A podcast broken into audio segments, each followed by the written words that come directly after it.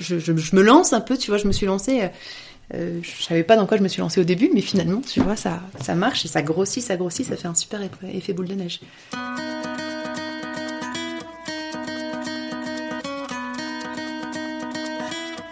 Bonjour, ou plutôt Servus, comme on dit ici chez nous à Munich. Je suis Hélène Cunet et vous écoutez Dessine-moi Munich, le podcast pour les francophones et francophiles installés dans la capitale bavaroise. Un seul objectif, partager des expériences et vous donner ainsi toutes les clés pour vivre pleinement votre expatriation.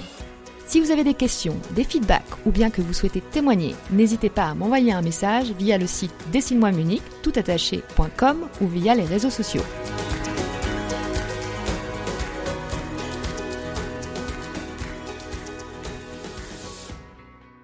L'épisode d'aujourd'hui me tient particulièrement à cœur et j'aimerais en profiter pour faire un clin d'œil à une personne dont j'apprécie le travail. En effet, il y a encore quelques mois, je n'avais jamais écouté un podcast de ma vie. J'avais à l'époque des douleurs aux yeux et à la tête qui m'empêchaient de travailler, lire ou regarder un écran, et la seule chose qui me soulageait, c'était de marcher. J'ai donc cherché un moyen de m'occuper l'esprit pendant ces longues balades, et c'est comme cela que j'ai découvert le podcast Génération XX. Pour ceux qui ne connaissent pas, Siam Gibril y interroge des femmes fortes et inspirantes qui entreprennent au sens large du terme un coup de cœur et également l'origine d'une étincelle, car c'est ce podcast qui m'a donné l'envie de lancer Dessine-moi Munich. Je suis donc très heureuse de lui dédier cet épisode qui parle lui aussi d'une femme qui a entrepris, Marie-Charlotte. Marie-Charlotte, avant d'arriver à Munich, est une Parisienne convaincue avec une vie de working mom bien chargée et bien rodée. Au fond d'elle pourtant, elle sent qu'il est temps de passer à autre chose. Munich va être l'occasion de révéler son projet de cœur et de se réinventer en créant une marque et une boutique de mode, Mademoiselle Munich. Cet épisode retrace tout son parcours entrepreneurial. Il est riche en leçons et Marie-Charlotte partage plus que généreusement tout son cheminement. Impossible de couper certaines parties pour le faire tenir en 30 ou 40 minutes sans perdre des éléments intéressants. J'ai donc décidé de diviser notre conversation en deux épisodes et de vous tenir ainsi, je l'espère, en haleine. Le premier paraît aujourd'hui, le second sortira dimanche soir. Vous aussi, si vous avez envie de changer de vie et de vous lancer dans un projet qui vous ressemble, ces deux épisodes sont pour vous. Je ne vous en dis pas plus et je laisse place à ma conversation avec Marie-Charlotte.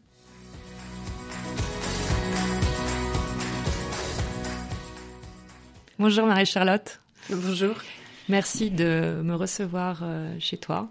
Alors, euh, on va beaucoup, beaucoup parler euh, naturellement de Mademoiselle Munich et euh, moi, ce qui m'intéresse, et je pense qu'il va intéresser aussi les auditeurs, c'est euh, de connaître un peu ton, ton parcours et comment, au final, on entreprend euh, en Allemagne sans y connaître rien du tout. Je pense qu'on Effectivement. Peut comme ça. oui. Mais bon, avant d'arriver peut-être à l'idée, on va commencer comme d'habitude. J'aimerais bien que, que tu te présentes, donc en me disant d'où tu viens et quel a été ton parcours avant, avant d'arriver à Munich. Alors moi, je suis française, je suis née en France et je suis, j'ai, je suis toujours restée en France. Je me suis, euh, je me suis mariée après mes études. On, a, on, habitait en région parisienne. On a eu deux enfants en région parisienne et ensuite on est parti. Euh, on a commencé à faire une mini expat pour un Parisien parce qu'on est parti un an et demi à Lyon. Donc partir en province, c'était déjà euh, pour une Parisienne que j'étais le début de l'expatriation. Et puis après, nos parcours professionnels nous ont amenés à, à retourner sur Paris.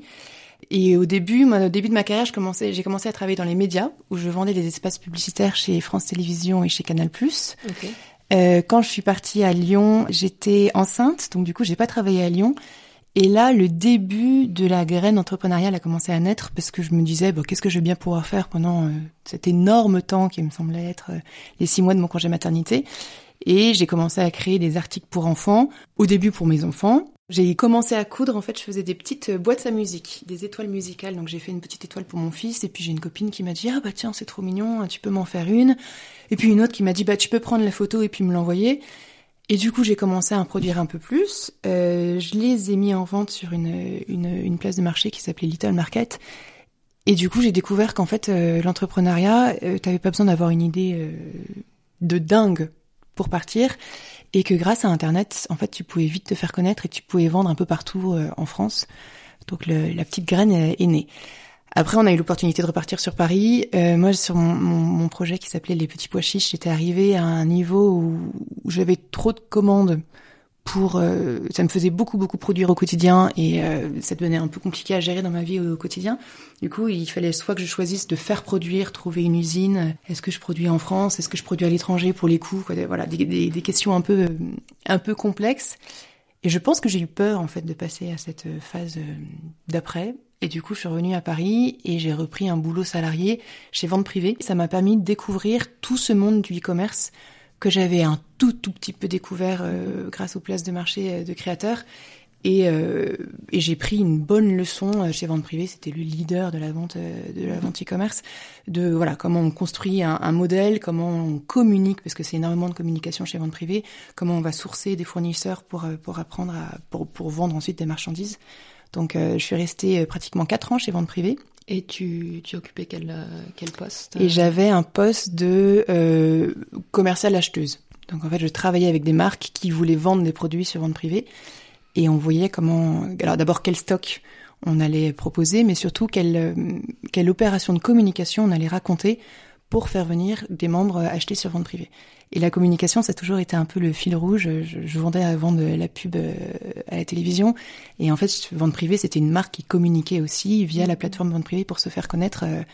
Et j'ai découvert qu'en fait, avec une bonne communication, un bon prix, un bon produit, on vendait des, des milliers de choses euh, d'une manière assez, assez incroyable.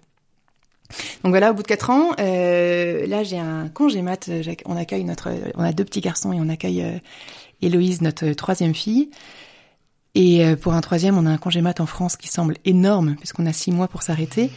Et du coup, ces six mois, ils m'ont vraiment permis, ils nous ont permis de réfléchir en disant bon bah trois enfants, la vie parisienne, euh, soit on continue comme on a toujours fait, soit on en profite pour se reposer de questions, pour respirer. Et mon mari a eu l'opportunité de partir à l'étranger. Alors il y avait plusieurs pistes qui étaient envisagées, et j'avoue qu'au début, il m'a dit tiens, j'ai une piste à Munich ça t'a pas fait rêver Ah non. je dit Munich, c'est en Allemagne. c'est bien ça. J'ai l'Allemagne et moi. Euh, je pense que j'ai plutôt un tempérament euh, de latine, donc je n'étais pas convaincue euh, d'être heureuse à, Munich. Et en fait, d'abord, je me suis renseignée avant de dire non, non à l'Allemagne et à Munich. Je me suis renseignée et j'avais une, une cousine qui avait passé six mois et en fait, elle m'a dit, mais c'est super, nous on adore y retourner, il y a une qualité de vie incroyable, c'est vraiment hyper sympa. Mhm. Et donc là, tu étais euh, à la fin de ton congé maternité, c'est ça? Et euh, enfin, t'as pas repris le, travail entre temps Et si, en fait, j'avais repris, j'avais repris euh, six mois, et mais c'est cette reprise en fait qui nous a aidé à se dire bon, reprendre deux boulots à plein temps avec trois enfants, on a envie d'autre chose, on a envie d'un mhm. autre rythme, on a envie voilà, ça faisait 15 ans qu'on bossait aussi, euh, peut-être euh, voilà, un peu plus de un peu plus d'air et d'énergie dans nos vies que la routine du quotidien. Euh.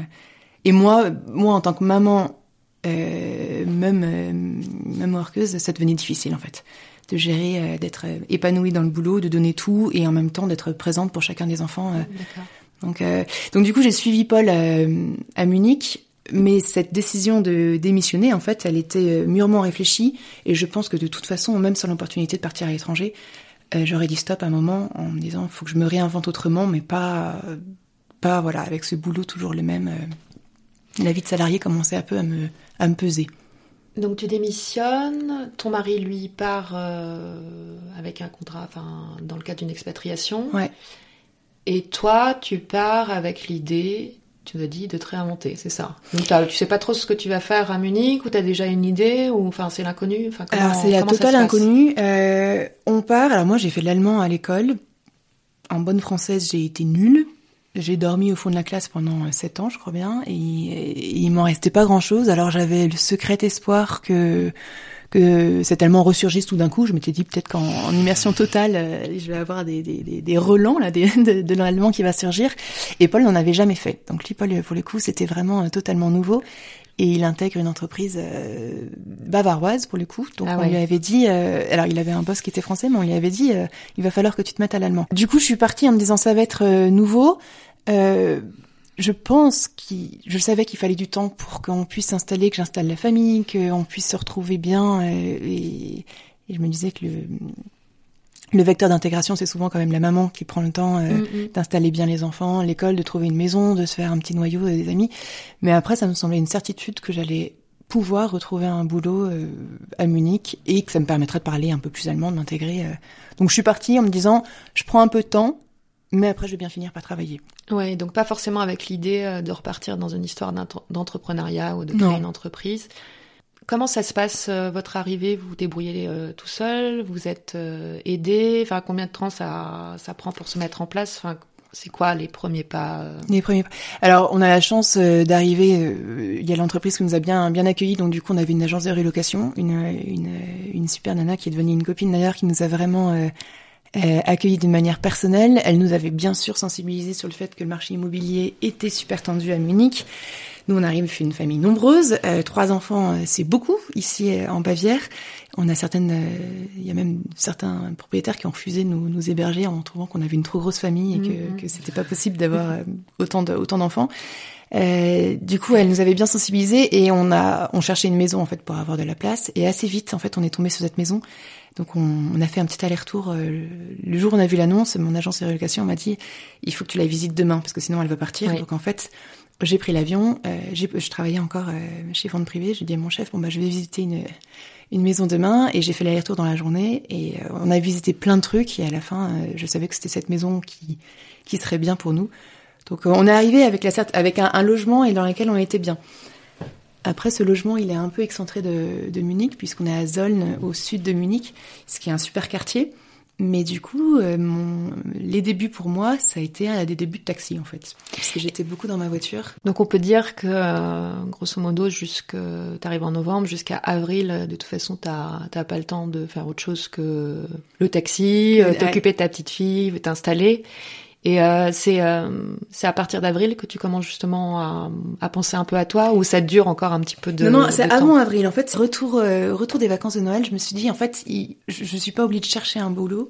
Je pourrais aussi essayer de créer quelque chose par moi-même. Et en fait, j'avais assez vite identifié que quand je disais aux personnes que je rencontrais qu'avant je travaillais chez Vente Privée, beaucoup de Français au début répondaient ah vente privée ça manque euh, ça manque en Allemagne alors ça existe mais un peu sous une forme différente euh, parce que quand même pour les nanas pour les enfants trouver des habits sympas on il n'y a pas la même diversité de choses que ce qu'on peut trouver en France. Donc du coup c'était souvent un truc récurrent quand je disais j'étais acheteuse chez vente privée en me disant ah ouais chez vente privée euh, il n'y a pas la même profusion même le même choix qu'en France du coup ça a germé un peu dans ma tête et je me suis dit et pourquoi j'ouvrirais pas une boutique euh, d'habits français en important euh, Je connais certaines marques euh, de, de prêt-à-porter français. Je pourrais les apporter à Munich et ces marques sont pas du tout, du tout présentes et distribuées en Allemagne. Donc moi, je pourrais les distribuer entre entre les deux. Donc au début, mon idée, qui a commencé à émerger en janvier-février, au fur et à mesure qu'Héloïse faisait son adaptation, parce que ça Mhm. prend Oui, quelques semaines au temps, oui. voilà. Euh, c'était de chercher un magasin. Donc j'ai commencé à, à regarder euh, Scout, tout ça pour chercher un magasin. Et j'étais assez grisée par le fait que, en fait, pour ouvrir un magasin ici, c'est hyper simple. C'est comme louer un appart. Il suffit de trouver un local.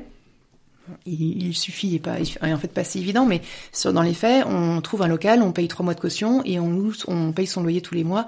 Il n'y a pas comme en France de, De fonds de commerce. fonds de commerce à Mhm. acheter où on s'endette des années pour, euh, voilà, pour avoir un modèle économique un peu plus euh, difficile.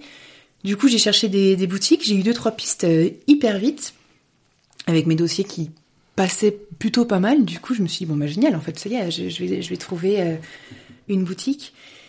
Et en fait, au dernier moment, mon dossier est pas passé et les, les agents immobiliers me disaient mais non, en fait, euh, le propriétaire est pas est pas pressé pour louer. Il a réfléchi, des fringues françaises, ouais, c'est sympa, mais il préférait le louer à une galerie d'art ou une boutique de Dirndl, de Trart, quelque chose un peu plus d'authentique. Mhm. Et en fait, le marché euh, le marché immobilier professionnel, c'est le même que le marché euh, immobilier euh, particulier. À savoir, il y a une majorité de propriétaires. Je crois qu'il y a 80% des biens qui appartiennent à 20% de propriétaires. Donc du coup, ils sont pas pressés pour vendre leur espace. En fait, j'ai vite déchanté en, en sachant et en me rendant compte que trouver le bon local, parce qu'évidemment, je voulais un emplacement, un quartier sympa où il y ait du Mhm. trafic, c'était vraiment pas évident et que les locaux pouvaient rester vides très longtemps. Et c'est pas, parce que ils étaient pas pressés de les louer et qu'ils trouvaient vraiment le dossier parfait. Et donc, ouais, je, je, j'étais pas sûre d'être le, dossier parfait, ne parlant pas allemand, euh, bricolant un truc un peu à droite à gauche. euh. Du coup, j'ai commencé à avoir une petite frustration en me disant, en fait, c'est quand même énervant de devoir attendre de trouver ce local pour commencer à travailler. Et du coup, je me suis dit, bah, je peux aussi prendre le, le, problème à l'envers. Euh, je peux commencer à vendre mes habits, alors soit sur Internet, soit je pourrais louer un espace éphémère juste une boutique sur quelques jours et communiquer à fond pour faire venir plein de gens. Mais euh, l'idée est venue en m'inspirant de toutes ces marques et en voyant du coup des, des, annonces immobilières, ça me semblait plus simple de louer un espace mmh. pour euh, un temps déterminé. Donc moi j'avais identifié les, les, quartiers dans lesquels je voulais être présent, le Clockenbar en faisait partie et du coup sur, sur ce, ce, site qui s'appelle Go Pop-up, c'était pour, pour trouver mon pop-up, j'ai vu assez vite cet endroit qui avait la bonne taille, le bon emplacement j'ai rencontré la propriétaire et le fit est bien passé. Euh, bon, le loyer me paraissait astronomique, mais je me suis dit à un moment, de toute façon, il faut, faut se lancer, il faut le tenter. Et, et euh, voilà, faut, faut que je tente mon, mon concept. Et ça sera à moi euh, de bien communiquer, de faire un peu monter la mayonnaise pour euh, faire venir beaucoup de gens dans cette boutique euh, sur les deux jours. Et je l'ai loué un vendredi et un samedi. Et donc euh, là, tu, tu trouves cet endroit, enfin tu signes euh, ta réservation quand et t'as combien de temps après pour organiser euh, tout le reste? Eh ben très court, ça c'est ma spécialité, c'est de faire toujours les choses en, à flux tendu. Donc je travaille dessus pour que ce soit de plus en plus des projets plus zen et peut-être plus plus sereins du coup pour tout le monde. Mais je je, je, crois que je dois signer, euh, euh j'oublie les dates, mais je dois signer genre mi-mai pour euh, un événement que je lance euh, que je lance fin fin juin. Ok. Et ouais. donc j'ai un, un, petit mois pour organiser la vente pour trouver ma marchandise, parce qu'en fait, je savais très bien. Parce que ce qu'il a demandé, en fait, ta marchandise, euh, est-ce que tu avais déjà pris contact avec des marques, etc., ou en fait, tu dépends de zéro Est-ce que tu as un site, euh, une page Facebook, un machin Enfin, tu, tu pars de vraiment de, ouais. de zéro Là, je pars de rien. Là, je pars de vraiment de rien, de rien. Euh, du coup, je lance tout en commun, tout en. Il me, il me, faut un nom, il me faut alors le nom, le nom, euh, j'avais déjà réfléchi pour le nom de la boutique. Euh, j'ai une amie euh, graphiste illustratrice qui avait travaillé avec moi sur le logo, donc j'avais j'avais mon logo et, euh, et, du coup, non, non, j'ai contacté les marques euh, qui, qui m'intéressaient. Alors, je, je, je m'étais renseignée. J'ai une amie qui a une boutique de prêt-à-porter en France, donc okay. il m'avait dit voilà, les fournisseurs, ils marchent comme ça, tu peux les contacter à ce moment-là. Et puis je les ai contactés. Euh, ils m'ont tous dit mais ouais, ok super, on peut prendre rendez-vous par téléphone, mais passe passe dans le showroom, viens. Euh, il y a plein de marques. Je me, je me source beaucoup dans le sentier à, à, Paris et c'est un quartier qui est hyper vivant, mais toute la communication est, euh, est orale entre guillemets. On n'envoie pas de mail, par téléphone ils sont toujours débordés, il y a 15 lignes qui sonnent, donc il faut il faut y aller, il faut se faire connaître, il faut faut, faut s'imposer un peu d'ailleurs dans la boutique où il y a 25 personnes à la fois qui font leur commande, il faut prendre son aussi y aller en disant salut, euh, je m'appelle Marie-Charlotte, euh, moi aussi je voudrais distribuer tes produits. Et euh, arrivant euh, arrivant d'Allemagne, en fait, ces marques, les marques que j'ai ciblées euh, françaises sont pas du tout distribuées en Allemagne. Ouais, donc ça les intéresse. Et final. encore moins à Munich. Donc en fait, ça leur permet d'ouvrir un marché. Il euh, n'y a aucun problème de concurrence parce qu'elles font quand même attention en général mmh, en disant mmh. euh, elles vont pas vendre à une boutique qui, qui est concurrente et qui est sur le même pas de porte, que sur le même trottoir qu'une autre boutique en France. Donc moi, elles m'ont accueilli à bras ouverts en me disant oh, bah super, l'Allemagne, euh, c'est un marché qu'on qu'on n'arrive pas vraiment à attaquer. Ouais. Donc le fait que j'arrive en direct française en plus, donc on peut parler français les Français, on est quand même assez nuls pour ouais, parler ouais, euh, ouais. anglais et allemand encore plus. Non, mais là, c'est un donc, avantage euh, en fait. Donc c'était un vrai avantage, ouais, de, de, de m'adapter à leur mode de fonctionnement. Et puis, euh, je suis arrivée toute petite, donc du coup, j'ai acheté euh, tout, toute la, la, marchandise que j'aimais bien. Et excuse-moi, donc j'ai une autre question euh, parce que donc là, on a compris euh, louer le pop-up, même si c'est des coûts. bon, c'est euh, c'est visible. Quand tu euh, quand tu vas là choisir euh, les affaires que tu vas vendre, tu es obligé d'acheter la marchandise à l'avance ou tu peux dire bah je prends ça puis ce que je vends pas je te le renvoie. Non, et eh ben non. j'aurais bien aimé. ça m'aurait vraiment rassuré, mais non, ça marche pas comme ça donc il faut acheter faut acheter en ferme, ils mettent des minimums de commandes mm -hmm. parce que c'est pas des épiceries qui ouais. donc moi j'étais acheteuse dans mes vies précédentes donc j'avais l'habitude de, de, négocier, mais j'avais toujours des, des gros noms d'entreprises oui, mais moi. et puis pour vendre privé, j'imagine que le volume que tu vas vendre n'est pas le même Exactement. que ici. Et puis une première fois, en plus, où pour le coup, là, t'as absolument pas euh, l'idée de ouais. peut-être de ta cible, quoi, ouais. même des tailles, du nombre de personnes, enfin. Ah, là, ça a été un, un grand pari. Euh, les négociations que j'ai fait du coup avec les marques, c'était pas du tout sur les prix parce que je n'avais absolument aucun argument. C'était sur les quantités. En fait, j'ai beaucoup négocié en me disant euh, vous, vous, allez vendre à Munich, marché dans lequel vous n'êtes pas présent. Donc euh, oui, d'habitude il y a un minimum de temps de chiffre d'affaires, de commandes ou tant de pièces. Bon, franchement, c'est pour ça que c'était hyper important que je sois sur place parce que c'était un peu un petit, une bonne négociation pour moi en disant c'est un test, j'ouvre juste mon pop-up store. Je leur disais en attendant d'avoir ma vraie boutique. Donc en gros, laissez-moi vous référencer et comme ça, dès que j'ai ma boutique, bah vous êtes un fournisseur officiel et je pourrais, je pourrais du coup commander en plus grande quantité derrière. Et euh, tes objectifs là, quand tu euh, négocies, euh, donc en termes de quantité, tu, tu, tu les fixes, tu les fixes comment? Ton chiffre, il vient d'où? Mon chiffre, il est difficile à voir. En fait, je me disais, ouais, c'est, c'est.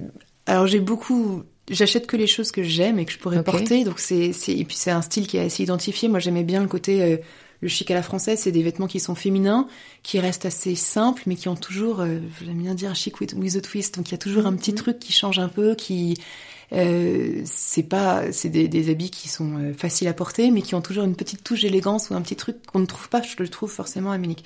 Donc en termes de style, je savais bien ce que je voulais, et effectivement en termes de quantité, ça a été un peu le pari, en me disant il faut que j'ai suffisamment de produits à montrer pour pas qu'on rentre dans une boutique toute vide, et en même temps. Euh, et en même temps, il faut pas que j'achète des stocks énormes parce qu'il faut que je les revende. Pas, Et j'avoue que chaque fois que je sortais euh, d'un showroom, quand je faisais la somme, j'étais là, oh là là là là. Quand j'ai dépensé tout ça et je me disais, bon, on reste confiante, euh, en même temps, faut le tenter. Euh, là, j'avoue que mon mari a été top aussi parce que c'était bien sûr nos finances personnelles qui ah, ont bien financé. Euh, et il m'a dit non mais je, il faut qu'on se donne les moyens de réussir. je crois dans ta capacité à sélectionner les produits et à trouver les bonnes choses qui iront bien aux personnes.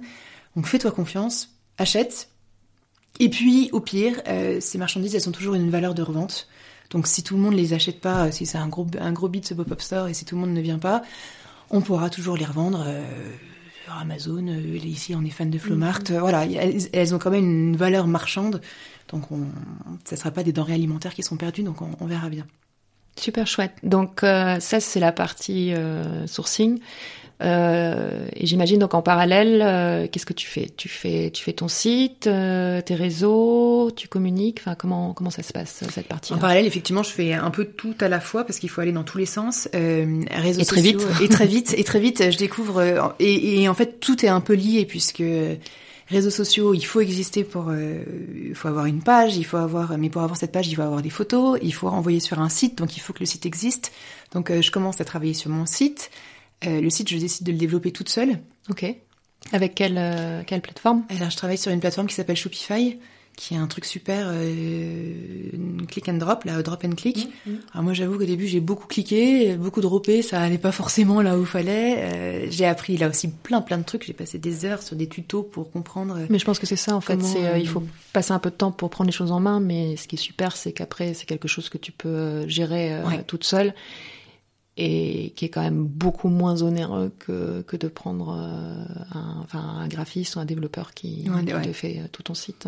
Bah, de toute façon, j'avais pas les moyens. En fait, euh, l'investissement, on l'avait mis sur la marchandise. et la location de ce location. J'avais une graphiste, donc Hélène Bado, qui avait travaillé pour moi sur le logo. C'est quand même pareil, c'est des, des, des, des, des coûts qui sont indispensables, mais qui sont importants parce que je voulais que ce soit quelque chose, que j'ai une belle image de marque bien construite.